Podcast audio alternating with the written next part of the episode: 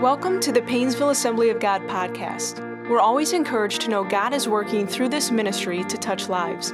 So if you have a story to share of how God is working in your life, please let us know by sending us an email at info at paynesvilleag.com. Now prepare your heart to hear a word from God today. Does anybody enjoy bird watching? My, I, I, don't know. As I get older, my interests change a little bit, and I, I, find myself enjoying things that I didn't enjoy before. And some of you, you know, you might go, bird watching, what is all of that? But uh, I, I, got this bird feeder, and, uh, and so outside my back deck, I got this long pole, and I stuck this bird feeder up on a, a branch that comes down and just a little bit over a couple of knots that are there, and had the opportunity just to, to sit on the back deck and watch these birds. Jamie set up a hummingbird feeder, and that's a whole interesting thing all on its own. You know, those little things are territorial. You know, one of them's over there feeding, the other one comes down and dive bombs, and you see the two of them like fighting together. It's just really strange. One of the things, though, that I've noticed uh, about bird watching uh, is that you can really tell the kind of bird that it is based on the markings uh, of that bird, the things that, that, that, that kind of uh, mark the distinguishing marks for those. For instance, we've got some blackbirds around here that have a red patch on the shoulder with like a yellow uh, bar underneath that red patch. And so I began to say, well, what kind of, what kind of birds are those? Aren't just typical blackbirds. And what I found is they're called the red winged blackbird.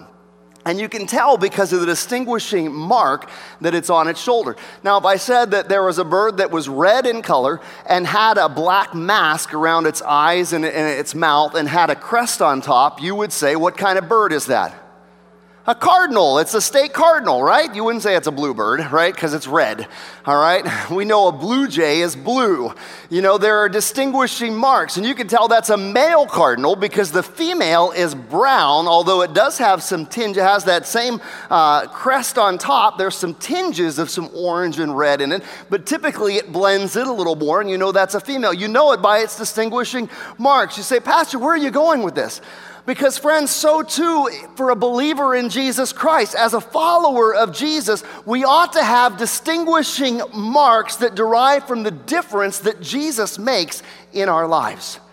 There ought to be distinguishing marks.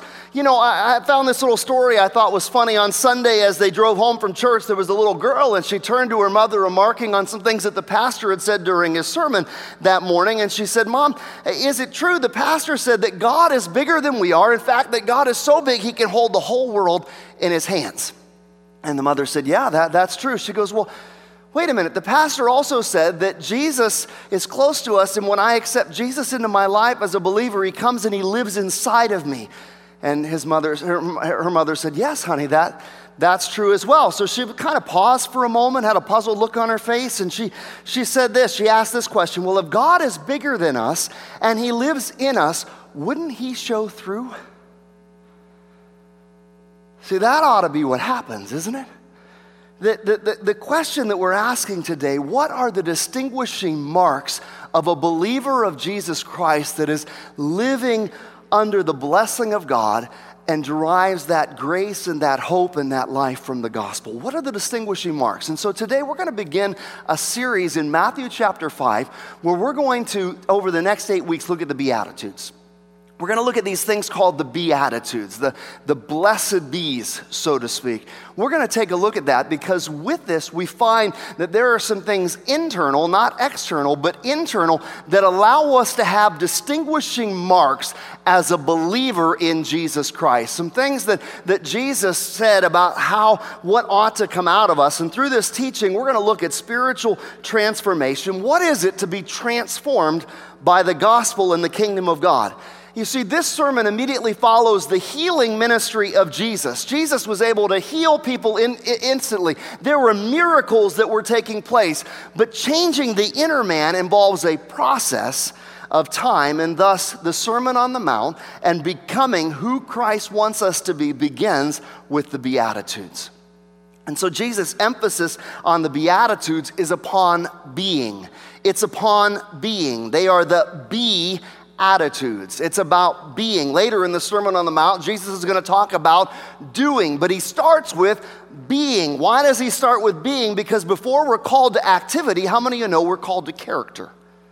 We're called to character. We're called to being on the inner man. So over the next eight weeks, we're going to take a look at these beatitudes, and what we're going to find is one, one, uh, it, it, you need to start at the beginning because each one builds upon another and creates momentum that pushes us towards spiritual growth.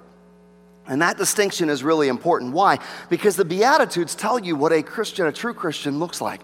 What does a true disciple of Jesus look like? What does a true follower of Jesus look like? Going back to the bird illustration for a moment, if, if you were to take a look at an American goldfinch, you would see that the yellow color, it has a very distinctive yellow color. However, the distinctive yellow color does not make uh, is something that demonstrates that the bird is a goldfinch. It didn't make the bird. The yellow doesn't make the bird a goldfinch, but the bird is yellow because it's a goldfinch.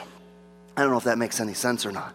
Let me just kind of, the nature of the bird gives rise to its color. Therefore, its color reflects its nature. You can paint yellow dye on a black bird, but it doesn't make it a gold Finch. And that distinction is important when we understand the teaching of Jesus in the Beatitudes. A Christian is known by the distinguishing marks that are set out in Matthew chapter 5, starting in verse 1 and going to verse 12. And they're evidence of a new life in Christ, not the cause. It's the evidence, not the cause. Again, salvation is by grace alone. This is not a works thing, but rather, as we receive Christ into our lives, these are the kinds of marks that we ought to see in the life of a believer. And so let's start with this. Let's, let's read through the Beatitudes. I want to read through it all together. And then today we're going to start on, on the first one Blessed, be the, blessed are the poor in spirit, all right? So let's begin. Matthew chapter 5, 1 to 12. Now, when Jesus saw the crowds, he went up on the mountainside and he sat down. His disciples came to him and he began to teach them. And he said, Blessed are the poor in spirit, for theirs is the kingdom of heaven. Blessed are those who mourn, for they will be comforted. Blessed are the meek, for they will inherit the earth. They shall inherit the earth. Blessed are, are those who hunger and thirst for righteousness, for they shall be filled. They will be filled. Blessed are the merciful, for they will be shown mercy. Blessed are the pure in heart, for they will see God. Blessed are those, blessed are the peacemakers, for they will be called children of God. And blessed are those who are persecuted because of righteousness, for theirs is the kingdom of heaven. Blessed are you when people insult you, persecute, persecute you, and falsely say all kinds of evil against you because of me. Rejoice and be glad, because great is your reward. Where? In heaven. Great is your reward, for in the same way they persecuted the prophets who were before you.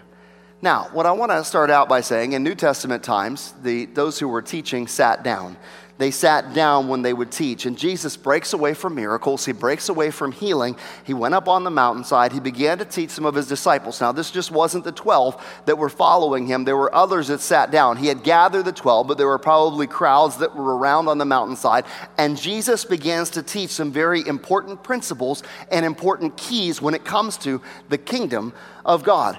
And Jesus starts by using the word blessed or blessed blessed. Everybody wants to be blessed. How many want to be blessed? Anybody? Yeah, you want to be blessed. I think we want to be blessed. We, we, we want to be blessed in our business. We want to be blessed in our families. We want to be blessed in our relationships. We want to be blessed in life. We want to be blessed in death. We want to be blessed in eternity. That word blessed, we want to be blessed.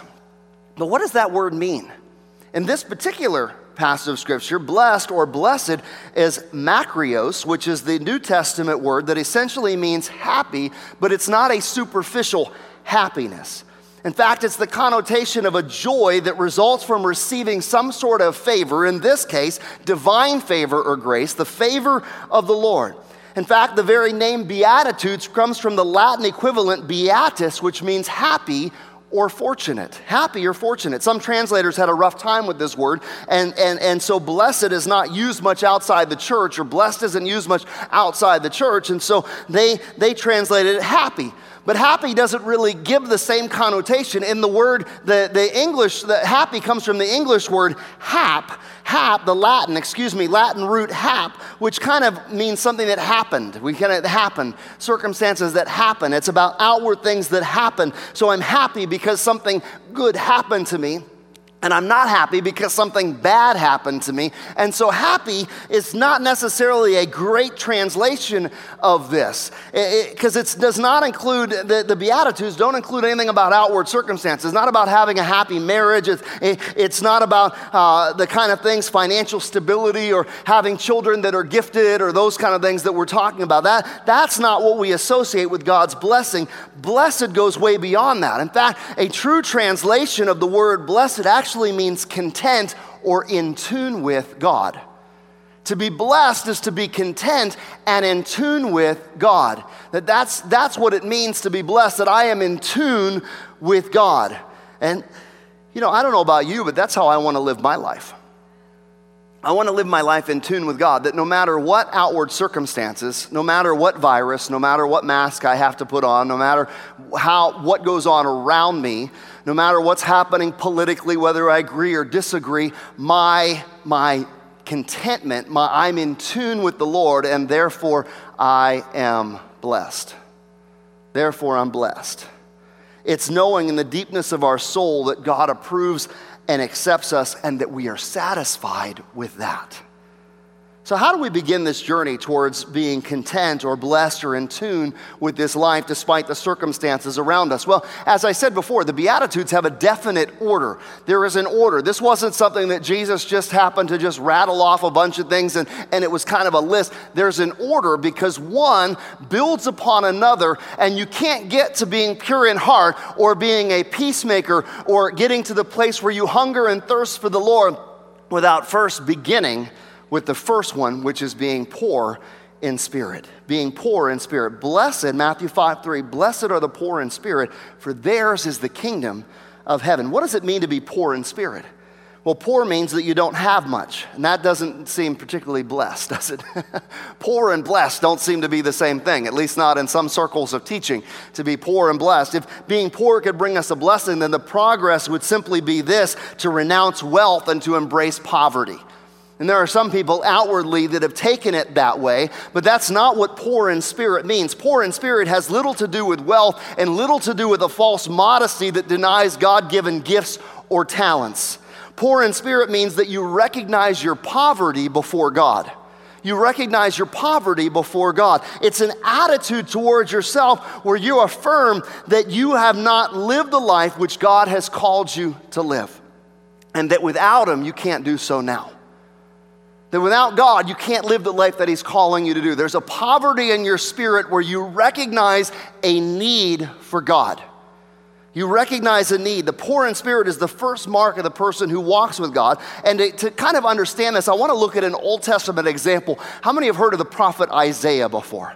The, the, the, prophet Isaiah was one of these guys that you have to understand was, was, uh, was, was very eloquent in his writing. I'm reading through the book of Isaiah right now, and, and, and he was prophesying during a time of Israel's kings. It says in the year that, that King Uzziah died, uh, during that time period, he was prophesying and he would teach and he would preach. And if there were conference speakers today, uh, Isaiah would be one of those conference speakers. People would line up. If he had uh, social media back then, he would have had a ton of followers. He just, he, he was a guy that, that, that, that people knew, man, this is a spiritual guy. This is a guy that, that really can bring it. But what's interesting is, is that Isaiah, in Isaiah 6, verse 1, says that God is, he saw a vision of God sitting on his throne and high and lifted up. And, uh, and, and, and so he talks about the sheer size of God. He's trying to give us a context in human terms. How do I understand the sheer magnitude of God? And so he says, the train of his robe filled the temple. So you have to understand the temple was a lot bigger than even our building here. It was, it was huge and it was a place. And Isaiah says that when he saw God sitting on his throne, he was so big that literally the train of his robe just filled the entire temple. So he's trying to give us a concept of how big and how remarkable God is. And when he does, he says that everything else in God's presence, everything in the presence of God became small angelic creatures threw above the throne, calling out to each other, Holy, holy, holy is the Lord of hosts. The earth is full of his glory. In fact, with this announcement, the foundations of the building began to shake, and he said that the whole place was filled with smoke in the temple. This just, just began to fill it up. And this godly prophet, this one that people would line up, this one that would wax eloquent, the, the, what the Lord was speaking through him, suddenly he sees who he is in relationship to God, and this is his response Woe is me! Woe is me! I'm lost. I'm a man of unclean lips and I live among a people of unclean lips. There is nothing I can do. In the very presence of God, I find myself poor in spirit. When it comes to God, I find myself in a position where no longer, when I look around at the standards that I would measure myself for spirituality among everybody else in, in, in my culture, everybody else in my church, everybody else in my area, when I get in the presence of God, I can say nothing else but, Woe is me. I'm lost. A spiritual poverty. And see, poor in spirit, that is where the blessing of God begins. We say, Blessed are the poor in spirit. Where, where does it begin? It begins when we begin to understand who we are in relationship to Almighty God, and it's a blessing that leads to all of the others. And this promised blessing, it says, the Spirit is the kingdom of heaven. Blessed are the poor in spirit, for theirs is the kingdom of heaven. Theirs is the kingdom of heaven. Listen, all of the others that you see, except for the last ones about persecution, which mirror the same one, theirs is the kingdom of heaven. All of them say shall. It shall come. It will come. They're future blessings. But this one, this is here and now. Blessed are the poor in spirit, for theirs is the kingdom of heaven right now. It says, is the kingdom. It's present tense.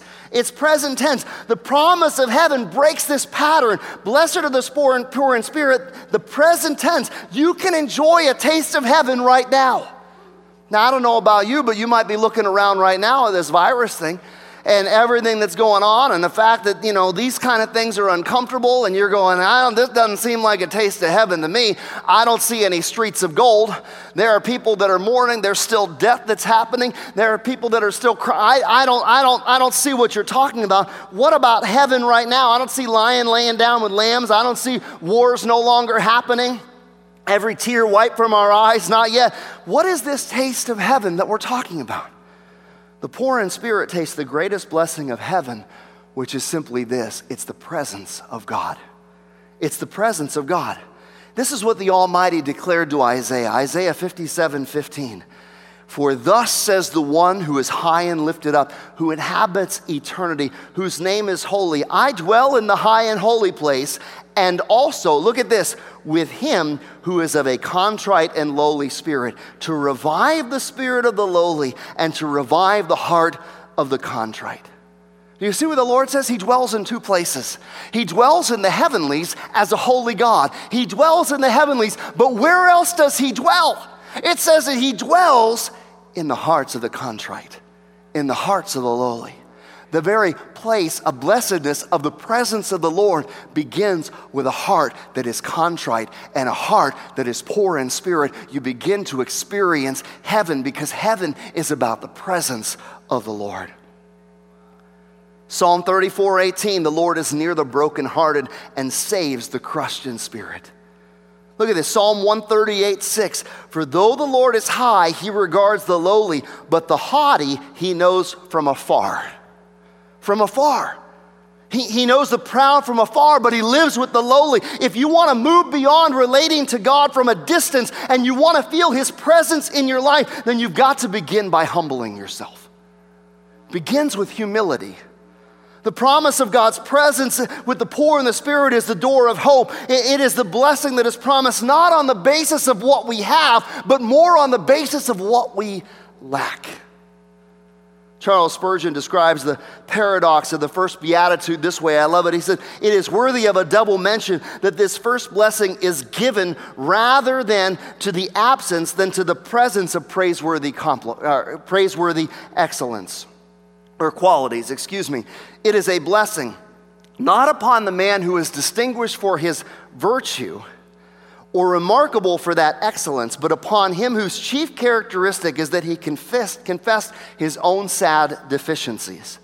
Not what I have, but what I have not is the first point of contact between the soul of man and God.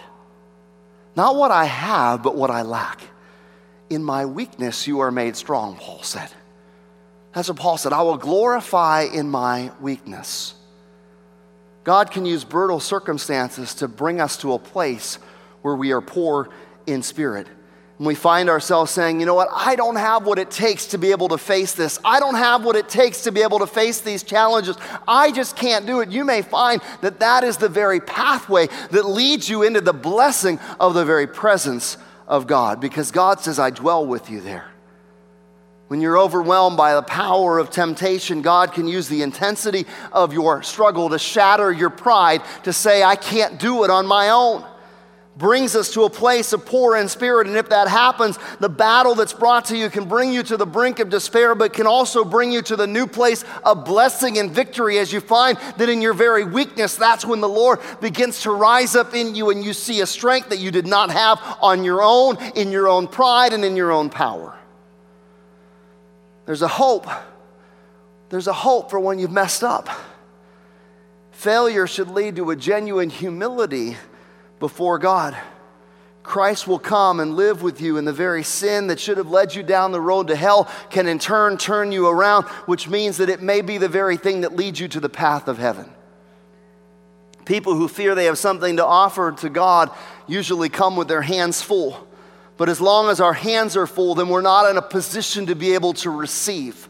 When your hands are full, you can't receive. I saw a little thing on, on Twitter, a little video of this dog that had a tennis ball in its mouth, and the owner had, a, had, a, uh, uh, had a, a treat, and the owner was trying to give the dog the treat, but the dog wouldn't give up the tennis ball in its mouth, so it couldn't get the treat. It kept trying to get the treat, but it couldn't because the tennis ball was in its mouth. There are some of us, we want the blessings of God, but our hands are so full of what we're hanging on to that because we're unwilling to let go, we can't receive something better from the Lord.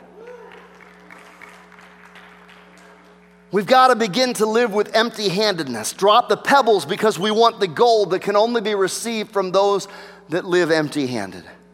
So I want to talk as we begin to kind of move here. I want to, I want to just close this message with six blessings for empty handed believers.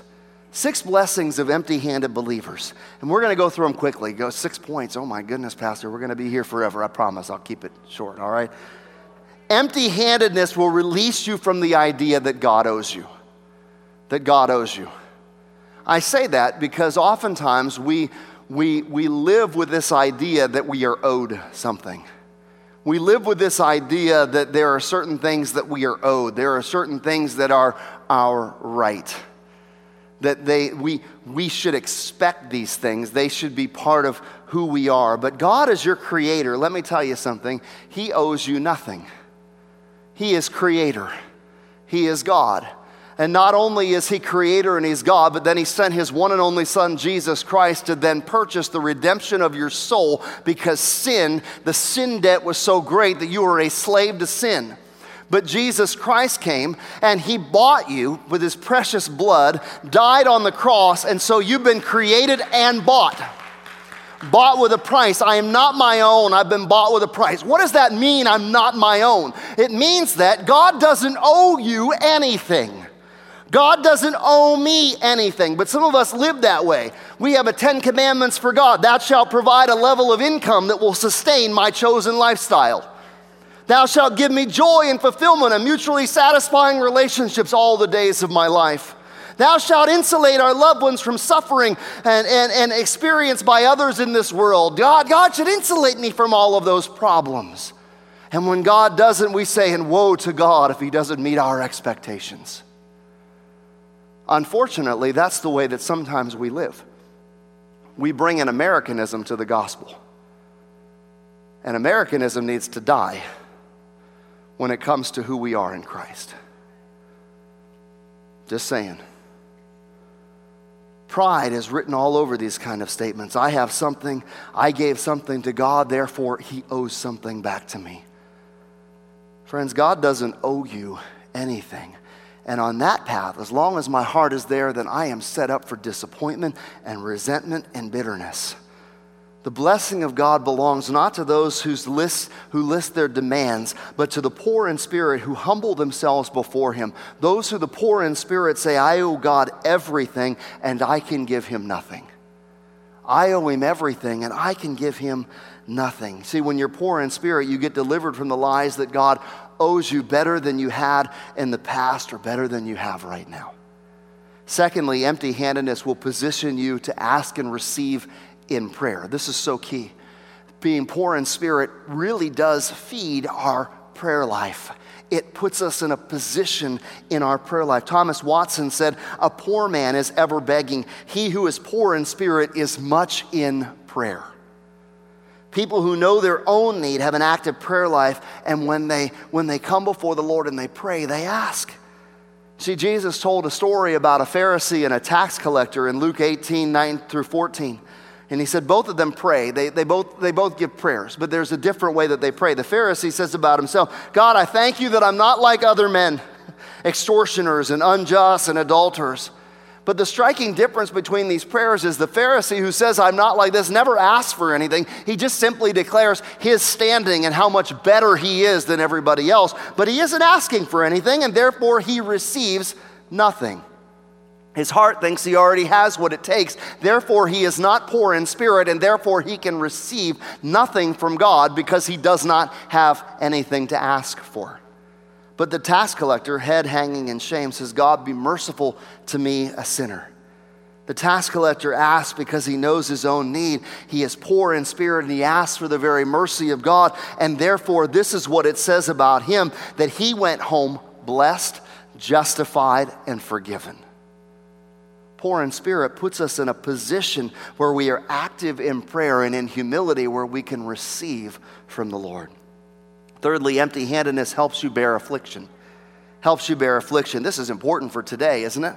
This is important for today. The Apostle Paul wrote to Christians who were in a culture that was much like ours, very much uh, agnostic towards believers, antagonistic, very much they, they, they, they, they worshiped a, a different way, worship Caesar, worship these different gods and goddesses as, as the Greek culture worked itself through and as sin was abounding during this time. And this is what Peter said, 1 Peter 4.12, Do not be surprised at the fiery, deal, fiery ordeal when it comes upon you to test you as though something strange were happening to you.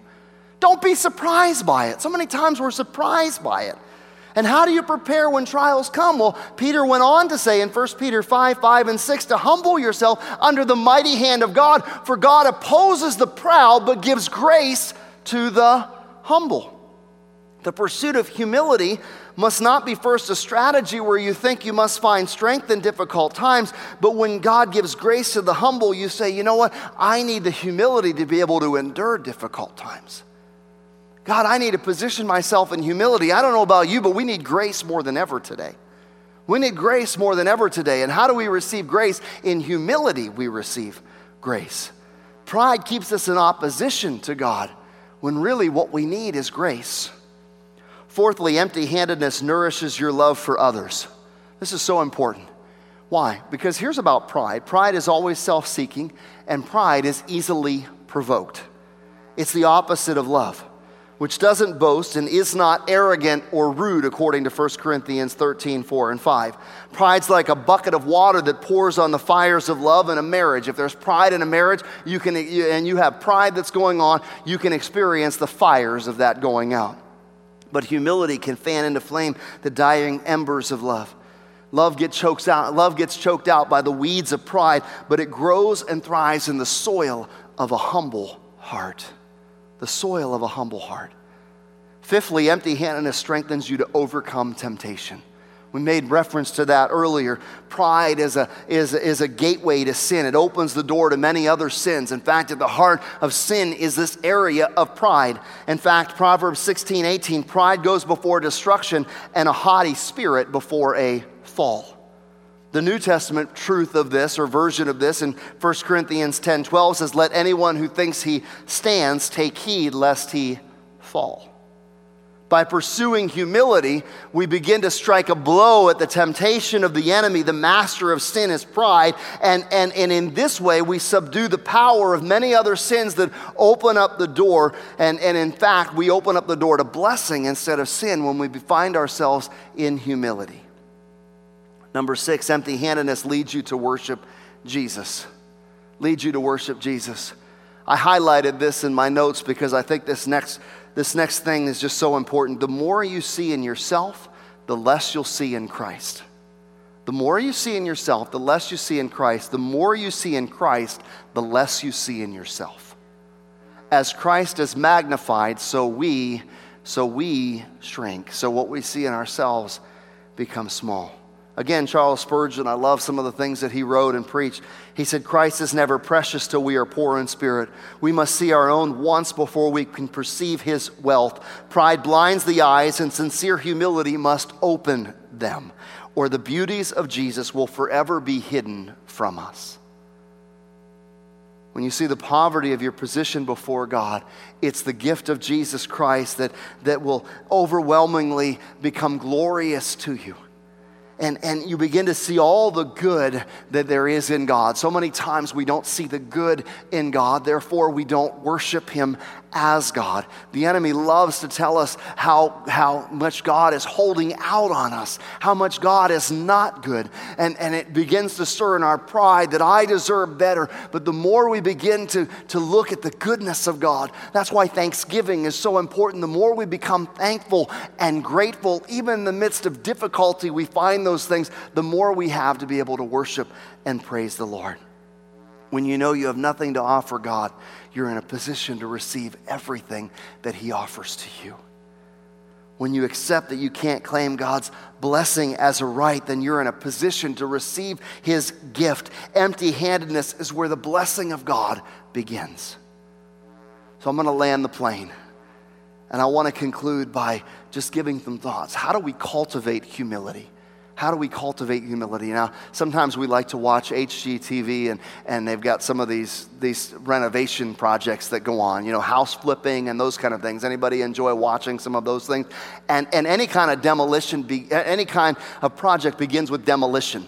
And if you, you get the pleasure of that, it's fun. If you get the, you know, the, I've never had this pleasure, but you know, you, you get that big old hammer in your hand, you know, and you begin to whack things, you know, and break down walls and knock things. And it, it, begins with demo. There's some demo that we have to do. And a good place to begin is by examining our hearts against God's word. So let's, let me just give you just a couple of examples of what I mean by this. When you measure yourself against God's word and all that he calls you to pursue, for example, you read 1 Corinthians chapter 13 which is, which is about love. And I find it's after, it's right in between this discussion and spiritual gifts. So the more spiritual we are, the more chance we have to be, uh, to, to have pride. So right in the middle of it is 1 Corinthians 13. And it says that love does not insist its own way. Love does not insist its own way. So here's how you measure your pride against that. Uh, you, you ask yourself this question Where am I insisting my own way? In what areas am I insisting my own way?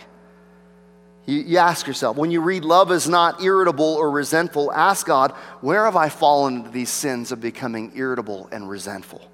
The Word of God is powerful and effective, and it has a way of being a mirror that can cultivate humility in, into us. It can show us our own sinfulness as the law begins to reveal God's Word, and we begin to say, God, I fall short of your glory. God, I am poor in spirit. God, I am in need of you. And I am, I am finding that as I look at your Word, the more I see in your Word, and the more I see who you are, the more I realize how much I need you. Being poor in spirit is knowing and confessing your sins. And as we'll talk about, blessed are those who mourn comes after this. Why? Because as we recognize our poverty in spirit, it leads us to a place of repentance. Without being poor in spirit, we cannot come to a place of repentance, genuine repentance. There is no genuine repentance whereas there is not an ability to open our eyes to see the gap in our need for the Lord.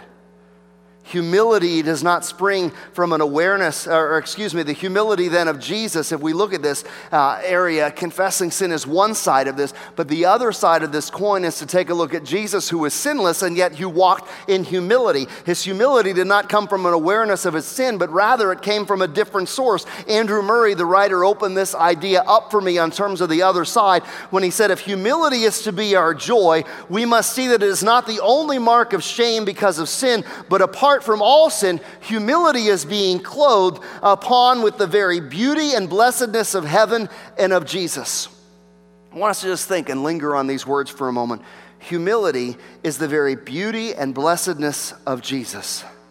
Friends, that's what we're to pursue. Beyond just guilt and shame and constantly beating ourselves up, it's becoming clothed in Christ beginning clothed in Christ. So, as we demolish pride and pretense and self righteousness, as we begin to demolish the pride, then we've got to begin the renovation. The old and the ugly we take out. Now we begin to rebuild on this foundation of who we are in Christ and our need of Christ. And Murray goes on to explain that humility is something deeper than contrition, it is a participation in the life of Jesus.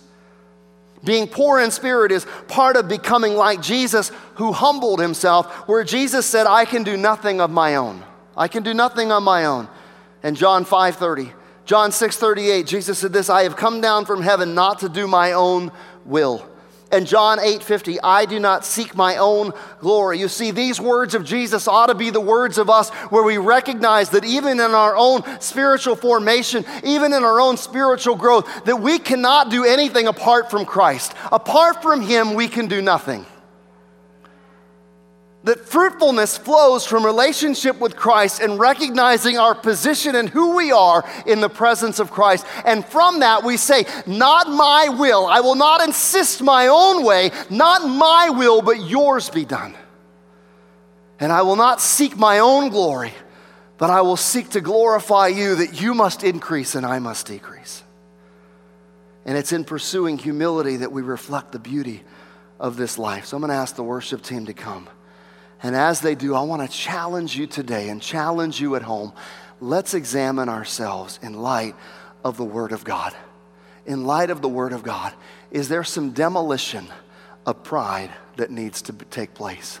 Is there demolition of pride in my life? Are there areas in my life that, that need to go? And, and in humility, seeing the Son of God, eh, I find that I have a poverty before the Lord. And God, it brings me to a place where I say, Lord, I need you. Lord, I need you. Lord, I need you. There is nothing more that I need than you. Nothing more that I need in you. For those blessed are the poor in spirit, for theirs is the kingdom of heaven. And the kingdom of heaven is dominated by the presence of the Lord that God opposes the proud but gives grace to the humble, that God lives in the heavenlies, but He also lives with the contrite. Friends, I don't know about you, but I long for the presence of the Lord. And the presence of the Lord begins when I do a demo of my own pride and I begin to say, Lord, who am I without you? I need you. Tom and Thomas Watson, I just want to close with this quote. He says this How poor are they that think themselves rich? And how rich are they that see themselves poor? That think themselves poor. Friends, are you poor in spirit today? Let's begin to examine our hearts today. And I want to pray. I want to just invite you just to pray with me today. And then we're going to enter into a time of worship as we close today. Jesus, we see our need of you. Lord, we do not have what it takes. Lord, we are facing things we have never faced before. And Lord, we don't have what it takes. We need you. Not just in our external things, but Father, inside of our heart, the character that when we are tested and we are challenged, oh, so many times what comes out is so discouraging. Lord, forgive us. Father, forgive us today. Teach us, Lord, to walk in humility with you. As we examine ourselves, show us today, Holy Spirit. Show us today areas in our lives where, Lord, we need to demolish pride. Show us areas, Lord, where we need to humble ourselves and clothe ourselves in you, Jesus. That you would be seen, that you would be seen today. Oh God, we need you. We need you. We need you today. Holy Spirit, we need you.